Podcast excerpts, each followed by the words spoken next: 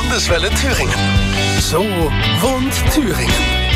Heute gibt es den großen Wettstreit bei unserer Wochenserie. Wo lebt es sich schöner? Auf dem Dorf, im Grünen, was aber halt auch immer so ein bisschen abgelegen ist. Oder in der Stadt, wo man zwar teurer wohnt, aber wo immer was los ist. Einem kleinen Dörfchen im Eichsfeld brauchen Sie diese Frage gar nicht stellen. Natürlich ist es bei Ihnen am schönsten, wird jeder Einwohner sagen. Und das Dorf hat bestimmt auch nicht umsonst vor drei Jahren den Wettbewerb Unser Dorf hat Zukunft gewonnen. Kaltohmfeld.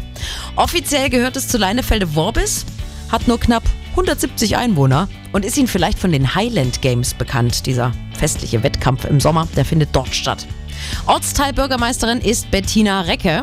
Und die kann wahrscheinlich am besten sagen, was das Tolle am Leben in Kaltohmfeld ist. Die Stärke der Kaltohmfelder zeigt sich in dem überdurchschnittlichen Engagement und im ausgeprägten Gemeinschaftsgefühl.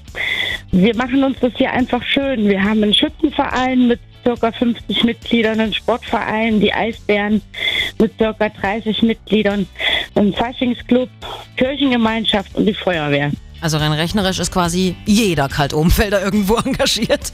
Und äh, dass man halt, um Besorgungen zu machen, immer aufs Auto angewiesen ist, das stört dort auch niemanden mehr.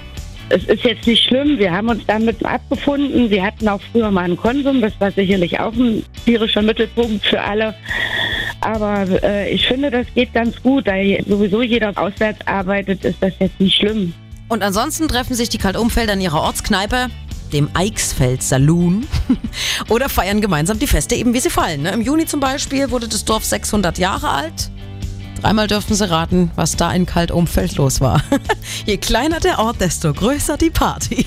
So wohnt Thüringen bei Landeswelle Thüringen.